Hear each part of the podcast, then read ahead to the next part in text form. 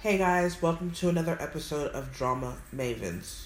We're just getting right into it these days because I can't even get in through the intro. Quinn. We haven't seen Quinn in Since, Since- uh, when Flo and Wyatt announced their Right. stupid engagement, And but we haven't was- seen her for months. and then this is what we bring Quinn back villainous Quinn, what she does best. Not to be on a Disney show being the fake villain. This is ignorance. I mean, you Pure guys. ignorance. And I'm like, we are trying so hard not to be like overly criticizing this show. But it's difficult. Especially when we came in like what, five years ago and the show was good. And now it's a cesspool. I it's I- I, I don't even I can't even talk. Go ahead. I in the God. previous episodes and others, we have continued to ask, is this show a comedy? I can't. I really want someone to comment if you are listening on YouTube and answer, is it a comedy? I really am starting to wonder. Right, it's a sitcom. Like you sit and watch the comedy sitcom. I Because I'm I not a soap opera is not a comedy to me. it's Zoe and drama. Quinn. The whole how did Quinn and Zoe it just is so odd to me and then Quinn pulls out this concoction. Zoe puts it in Paris's drink. For 2 days, Paris has excuse me, Z- Zoe has said the following. Do you think that stuff is dangerous? Well, she deserves to be humbled. Next scene. Quinn, she is my sister. It's not going to hurt her, is it? But she needs to know she's not perfect. I'm like, are you Jekyll and no, Mr. Hyde? we're not done yet. No, I know. Quinn, are you sure that stuff's not dangerous? She says, Zoe, this is still Zoe. Well, Paris needs some humility. Oh man. Uh, it went on and on for and we did days. this for two days. So each scene with Quinn and Zoe were identical. They switched up a couple of words. and they were saying, I at first, no lie, I thought I had put it on the same episode. then cut to Zende. Oh wait, wait! Pa- Before that, Okay. before you get to that, that Zoe's talking about. No, no, no. Quinn told her it's organic, so it should be fine. Okay, like people haven't died from organic matter. Are you serious? huh? Could You can be or- allergic. It could still, be organic all day long. pure as can heaven, and you're die. still. You can be allergic to organic things. I know. I was like, "Are you guys for The real?" The fact that she put it in there and she and then you put a lot. You don't even know what it is. You don't even know and what it since is. you're really not close to your sister, apparently, you don't know really what her allergies are. And if she's never had something, she could have could be allergic to something she's never had. I mean, if I've never had it, how do I know I'm allergic? That's crazy. I don't like either one of these characters, but I it's mean- asinine. The fact that you're still attacking Paris over a dude you supposedly are over because you want to get with Carter. So how are you still going after her because she got Zende? That makes no freaking sense. also, it could be bee pollen. no, I'm sorry. Are you serious? It could be bee pollen because Oh, I know. are allergic to bees, be like, oh, I and they're have. from organic bees. I'm sorry. No, I know. I have one too because this is like convoluted. So welcome to that time we were at Chipotle and that dude had a corn allergy. I'm like, who's? I like. I never knew people were allergic to corn. So I mean, you see, you we have cousins. They're allergic to peas. So You just can't do these things. But also, and I'm really trying. It's like this show sends us over the edge. The writers get paid for this. This blows my mind. But cut to Zende in Paris. And Paris's stomach And sounding her- like She sounded like A a, whale. whale, a baby dolphin. a blue whale. the noises, you guys. No one's stomach sounds like that. If it does, you need to go to the 911 hospital quickly. I'm an adult. As am I. I I don't watch shows on Disney. Okay, This is literally Disney. this is cut straight from a Disney cloth. It's like these are kids on an adult show playing kid games. Like, oh, I'm going on my first date and I'm in high school. no, And- middle school. middle school and my stomach's acting up. It just was ridiculous. They don't have.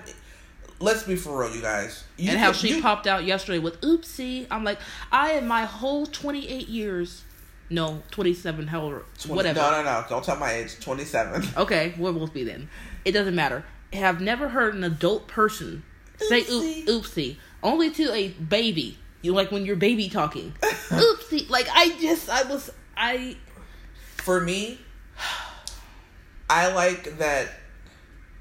Let me try to be word this Okay. carefully. I'll wait. That there are black characters on the show. Okay. For me, Zende, Zoe, and Paris, those characters can stay on the show, but they need to be recast. You're very kind. For me, those characters don't come across as they don't come across as like mature adults. That's I guess what I'm trying to say. So how are those characters received for you guys that are listening? Zoe, Zende, and Paris. For me, I think if they were recast with more with I don't necessarily even know they need to be older. They just need to be Different, a different caliber of actors. And more mature acting, I guess.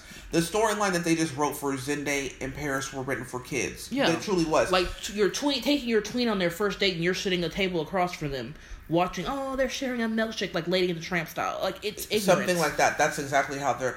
Just like when Zende made that dress for Paris, it was really like watching two kids, actually brother and sister, playing dress up in their mom and dad's clothes. Right. That's how that came across. They have no. Again, they have no, No, chemistry. romantic adult chemistry at None. all. None. And honestly, I'm like, I no don't shade watch kids. on the Disney Channel because we used to watch a show on the CW.